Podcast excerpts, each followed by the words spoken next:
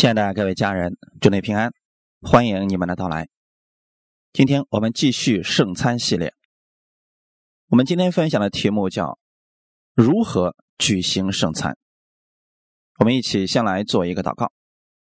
天父，我们特别感谢赞美你的恩典，我们愿意再次来到你话语的面前，领受从你而来的祝福和力量，通过话语再次点燃我们的信心，让我们在生活当中看到你所赐给我们的祝福。把这个时间完全的交给你，圣灵引导我们每一个弟兄姊妹，把我们心中一切的思虑愁烦都放下，像玛利亚一样在这里领受你给我们所预备的上好福分。感谢赞美主，祝福来寻求你的每一个弟兄姊妹，奉主耶稣基督的名祷告，阿们。哥林多前书十一章二十六节，你们每逢吃着饼喝着杯，是表明主的死，只等到他来。关于圣餐，很多人说是宣告主的死，圣经上说的是表明主的死。保罗说，你们每逢吃着饼喝着杯时，是表明主的死，只等到他来。主的死对我们来说是表明了什么呢？我们到底借着主耶稣的死在表明什么呢？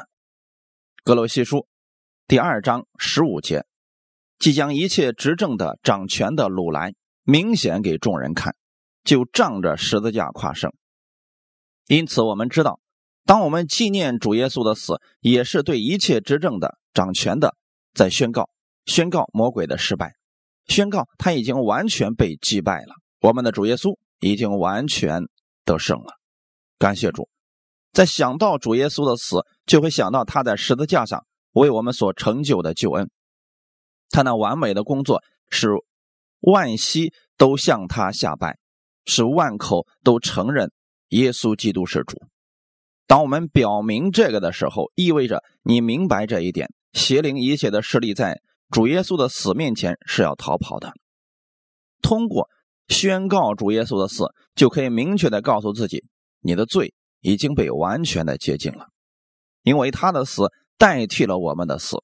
通过圣餐再次回到神为我们所付出的十字架面前。刚才读到的经文说，一直要这样做，只等到他再来。耶稣实际上要告诉我们的是，你们要常常来领受圣餐，因为圣餐有一定能力所在。主耶稣让我们常常重复做一件毫无意义的事情吗？主耶稣说，你们要常常祷告，你们要常常喜乐，这是圣经当中的话语。圣餐是表明我们自己的身份，表明主耶稣为我们所做的事工，这是非常重要的过程。感谢主，那些相信主耶稣在十字架上成就完美救赎大能的人，他们知道主耶稣要通过圣餐赐给我们健康，赐给我们完全，赐给我们祝福，丰丰富富的祝福都在耶稣基督里。到底什么样的人可以举行圣餐呢？首先在教会里，由牧师或者教会的负责人来主持。为什么要这样讲呢？千万不要因为所有的人都可以举行圣餐，就可以忽视牧师，忽视教师，这也是不对的。彼得前书二章九节，现在你们都是君尊的祭司。实际上每个人都可举行圣餐，你也可以为其他人来举行圣餐，但是在教会中，神愿意我们按着次序来。教会当中有牧师时，要由牧师举行圣餐，若没有牧师，可以由教师或者长老来举行圣餐，因为他们是这个教会里属灵的权威，我们要尊重这样的秩序，按着次序进行。但是在教会以外的地方，比如说在家里边，《使徒行传》二章二十七节里面提到，初代教会的人，他们常在会堂里面且在家里面挨家挨户的掰饼。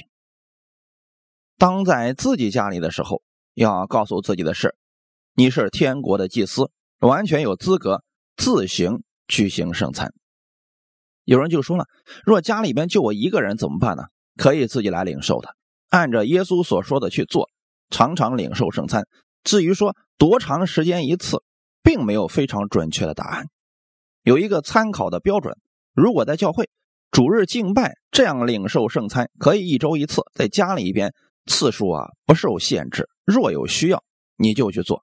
这取决于你与耶稣之间的关系，不在乎你有多少次，你可以天天来领受，也可以过几天领受一次，这都没有严格的规定，并不是说你今天领受了作用只有一天，你每次这样做是在纪念耶稣基督，你是在领受他的信心，借着所释放出来的信心带给你健康，带来完全。阿们。如果你的身体有某种疾病得病了，我给你的建议是你可以每天来领受圣餐，仅仅是我给你的建议。作为一名讲道者，在这方面是非常谨慎的，给别人建议的时候要特别的提出来，如果是圣经上的我们就告诉你是圣经上的。有些人比较偏激，非得争论次数的问题，其实按个人的感动去做就可以了。比如说上次给弟兄姊妹讲的那个教会的见证，就是得了癫痫的那个孩子的见证，他是在家里面一天三次，他就认为既然是世界上已经没有药能够控制这个疾病了，就把圣餐当作药来吃，一天三次，然后宣告医治，宣告健康，最后这个事情确实成就了，感谢主。这是根据个人情况而定，当然领的多的不能瞧不起领的少的，一天三次的不能说一天一次的不如你的效果好，关键我们要知道在做这个的时候是在纪念我们主耶稣，这是一种健康和领受完全的管道。神给了我们一条非常简单的道路，期望他的百姓都行走在属天的健康里。我们可以通过圣餐达到这一点，把医治的信心放在耶稣掰开的身体上来领受这圣餐，简单却很有能力。这也是魔鬼尽力不愿意我们明白圣餐奥秘的原因，他会让你相信你不该吃这么多，一个月一次或者一年一次就够了。他不愿意你明白通过圣餐你可以领受祝福，魔鬼更不愿意让你相信你完全有资格来到神面前领受圣餐。很多人就说了，我现在没有受洗，到底可不可以领受圣餐呢？这是个很重要的问题。我的回答是，圣经上并没有说你受洗了才有资格领受圣餐，或者说你没有受洗就没有资格领受圣餐。既然圣经上没有记载，我们不要刻意给自己设置障碍，因为魔鬼总是要告诉你你不配来到神这里领受这样的祝福。这样错误的思想其实是人们对一些经文错误的理解，比如哥林多前书十一章二十九到三十节，人若吃喝不分辨主的身体，就是吃喝自己的罪了。因此你们中间有好些软弱的与患病的，死的也不少。很多人就用这节经文吓唬信徒，说你们不要随便乱吃，如果你没有受洗，吃了以后啊，会得病的，会软弱的，甚至还有可能会死，因为你把自己的罪给吃了，这样做是干犯主的身体。有次我到一个教会，一个姐妹说什么也不领受圣餐，原因是因为在例假期间不洁净，不配拿主耶稣的身体吃下，会把主的身体污秽了，这就定了自己的罪了，吃喝自己的罪了。这样的话语是有些问题的，难道主耶稣的能力就那么小吗？连你身上的污秽都不能去掉吗？很多年我们都是这样被教导的，如果有罪就不配领受圣餐，如果罪还没有认完就不配来吃圣餐，如果吃了就是在吃喝自己的罪，这就是干犯亵渎圣灵。我们一定要明白，不要被这样的话语吓倒了，要回到圣经中看神是怎么做的。而且他们说一定要自我省察，省察自己，看看还有没有罪没有认完，在吃之前一定要确定所有的罪都认了，然后再吃。如果有一条罪没有认，吃了以后会怎么样呢？神会审判你的。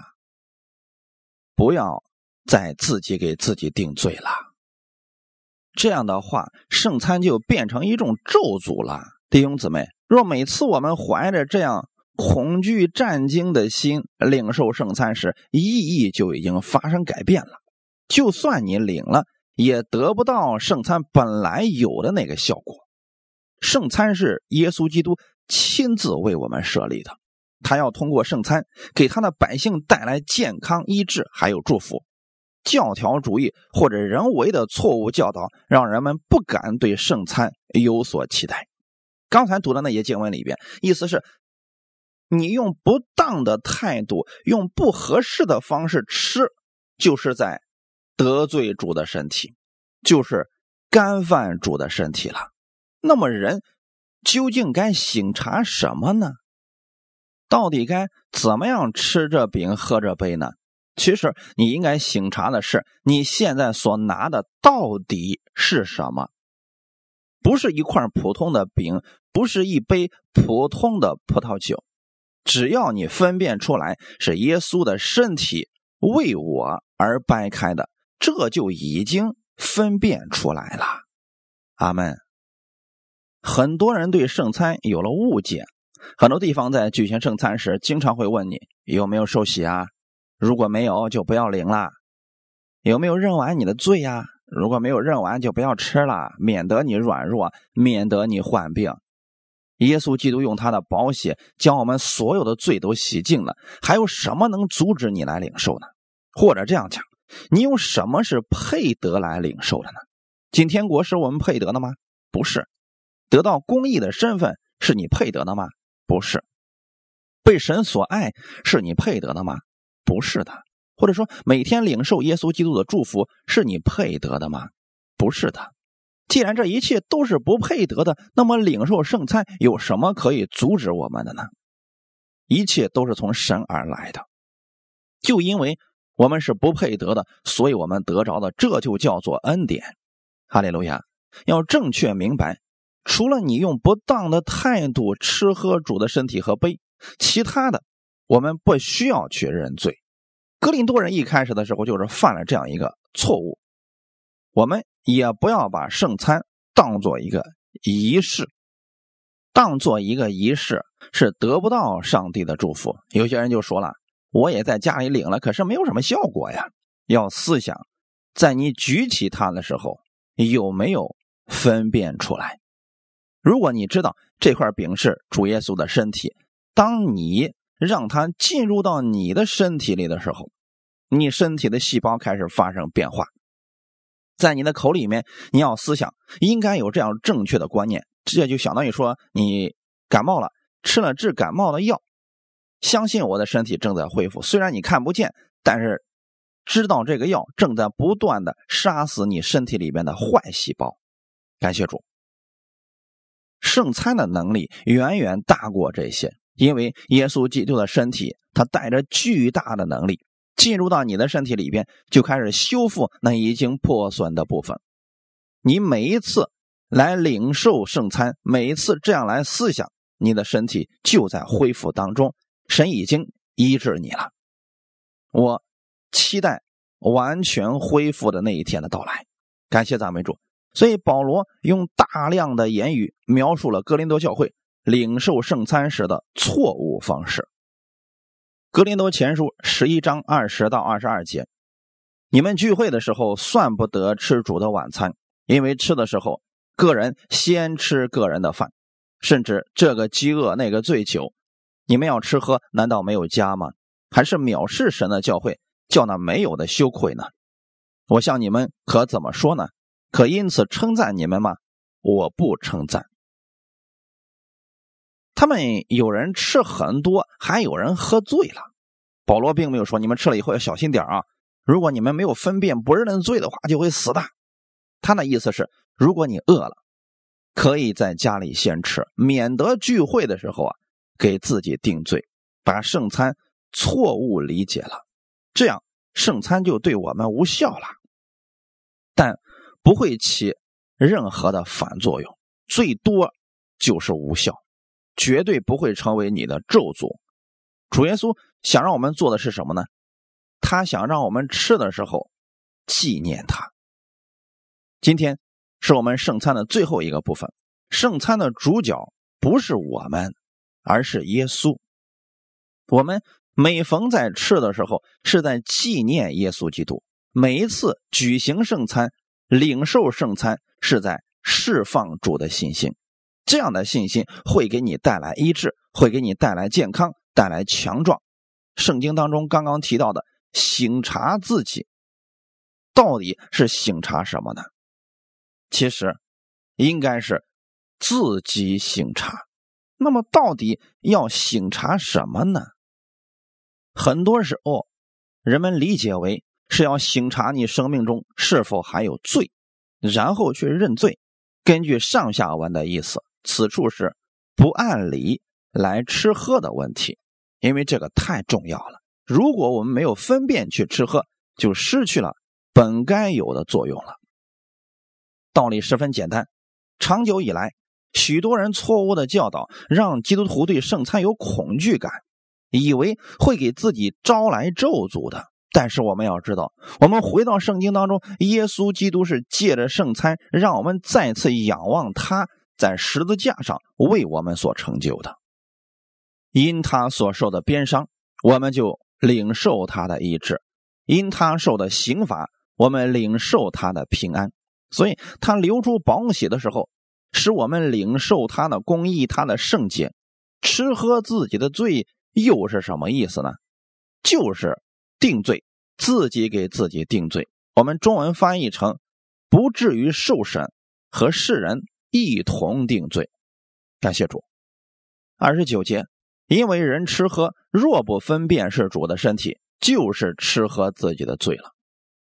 希腊文中的意思是 krima， 意思是神的判决。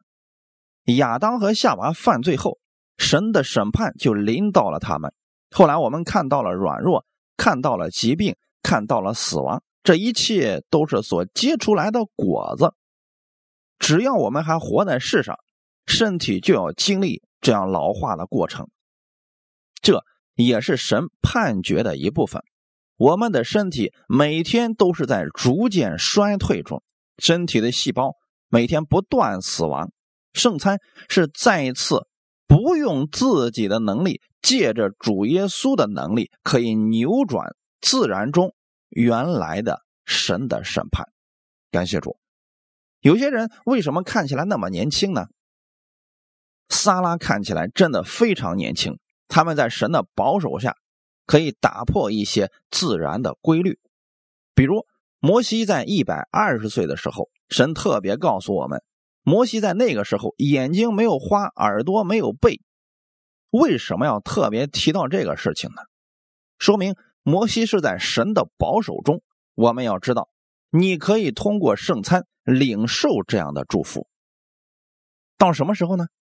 直到我们见到主耶稣的面，到了天国的时候，就不需要再去吃什么圣餐了，因为那个时候你的身体已经转换了形状，变成了一个永不衰残荣耀的身体了。这就是刚才我们所读的经文，你们每逢吃着饼喝着杯，是表明主的死，只等到他来。要相信，在你每次领受圣餐时，就是在扭转你的身体原来从世界中带来的那种变化。圣餐可以使你年轻，可以使你持续的健康。魔鬼特别不愿意我们相信主耶稣的能力有这样的大能，特别不愿意我们通过圣餐来领受这样的能力，所以他尽可能的用各种方法蒙蔽教会，使信徒不认识圣餐能给我们带来的益处，反而把圣餐说得很恐怖，让人们敬而远之，让人们把圣餐当成一种仪式或者一种极端的说法。甚至有些地方说，我们没有资格领受呀，我们没有牧师啊。要知道，这是魔鬼的圈套。圣餐是神赐给我们一个巨大的祝福。一开始时，亚当是从哪里堕落的呢？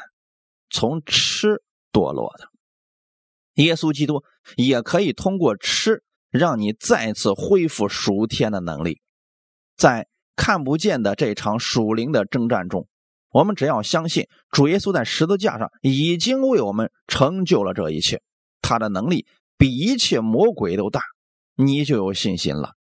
一旦你认识到主耶稣之所以遭受这么大的刑罚，为的就是我们的身体得着医治，你如此相信时，掰开主的身体，也知道他是为你而赐下来的，那么你的身体就会发生改变。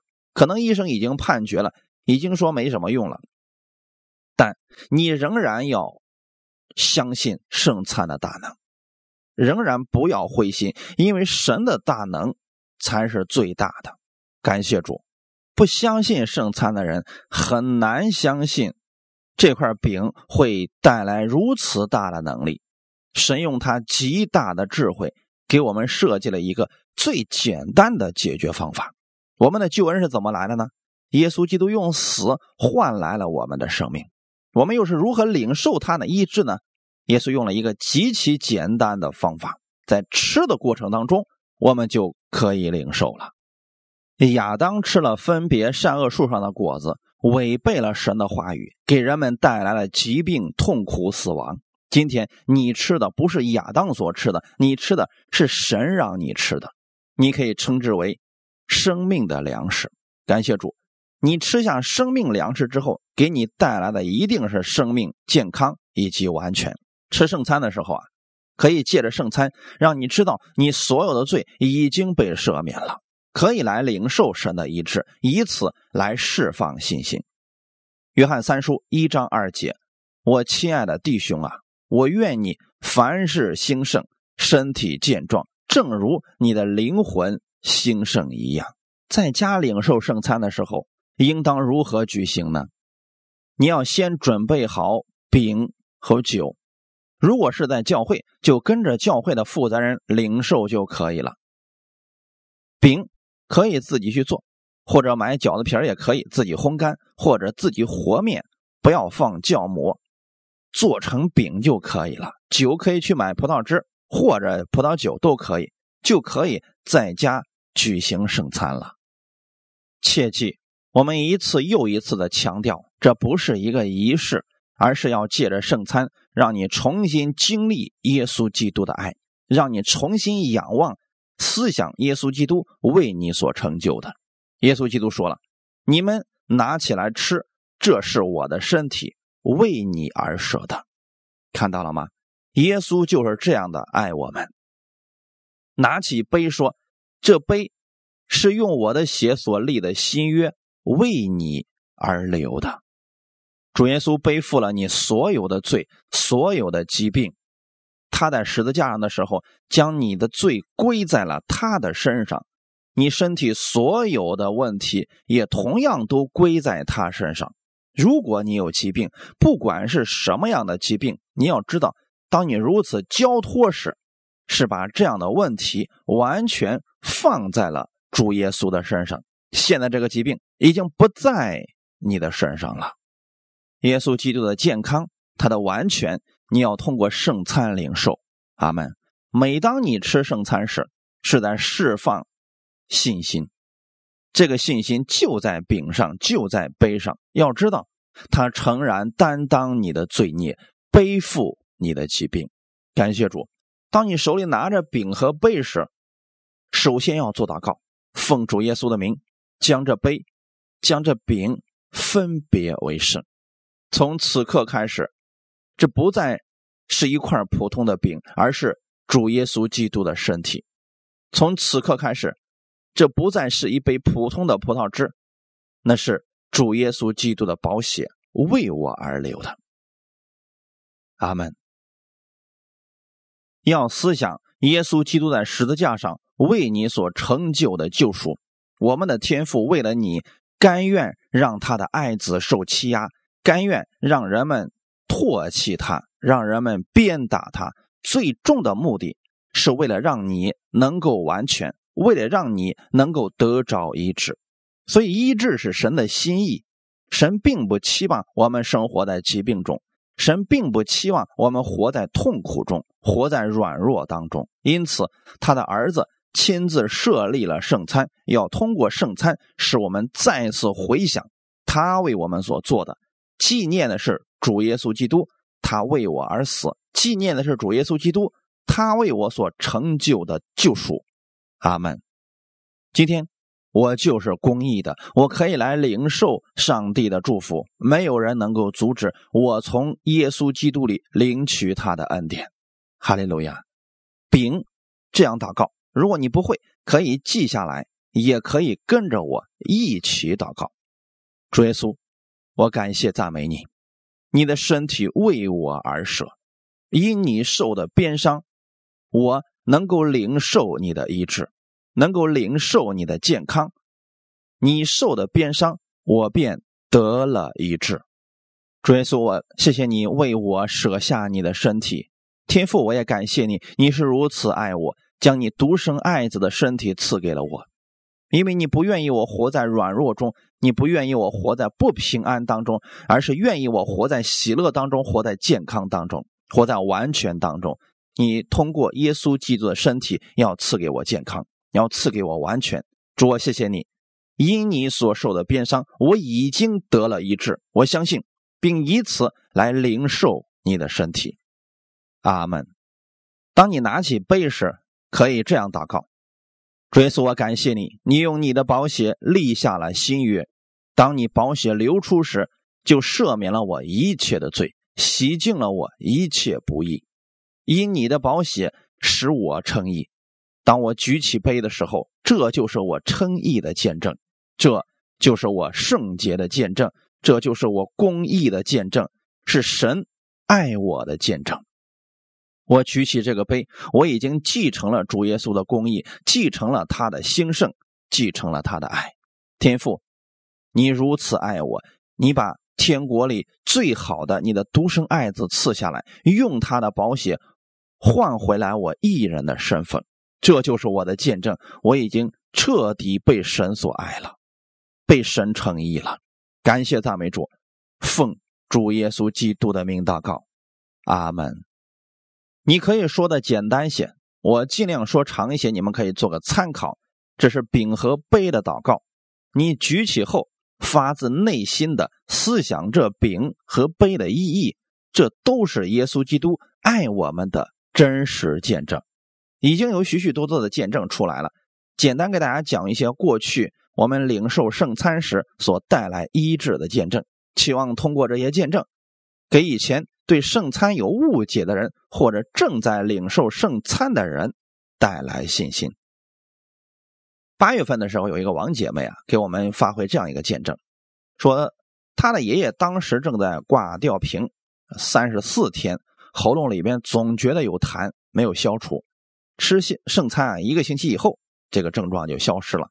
他家的孩子发低烧，在娘家时吃圣餐，回家的路上的时候啊，出了一身汗，本来是手脚热，领受圣餐没多久啊，就完全被神医治了。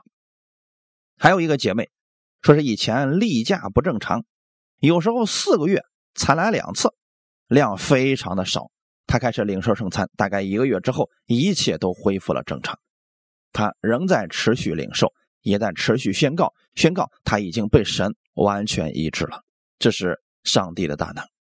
不去举其他的例子了，像通过信心啦，通过按手啊得医治的见证有很多，我只想告诉弟兄姊妹，圣餐是我们领受的一个渠道，但绝对不是唯一的渠道，一定要切记，这只是其中一个渠道，但绝对不是唯一的渠道，不要走极端。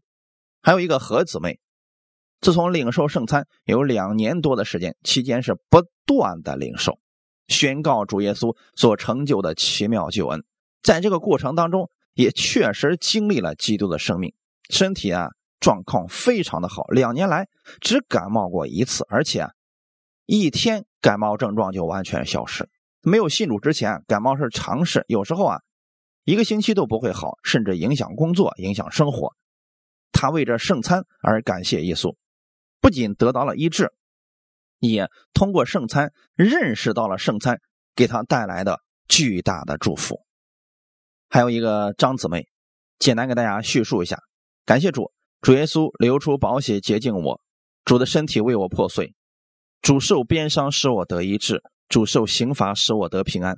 周六出差回来，得了非常严重的感冒，在床上躺了两天，嗓子里面肿痛头疼，但是他心里知道因耶稣所受的鞭伤，他是健康的。虽然魔鬼把这个症状放在他身上，但他凭着信心宣告主耶稣的得胜。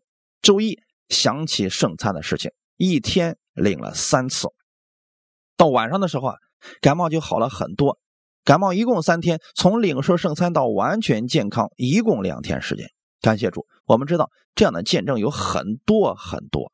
还有一个慢性病的，以前有人问过我说，这个慢性病到底能不能得医治？正好有这么一个见证，一个姐妹慢性肠炎十几年了，总是肚子疼拉肚子，以前也信，但是不知道领受圣餐。从去年八月份开始领受圣餐以后，肠子里的问题是完全被解决了，就开始天天领受圣餐。感谢主，他说肚子再也没有疼过，再也没有以前那种酸胀疼痛，吃东西就拉。他相信圣餐的能力确确实实发生在他身上了。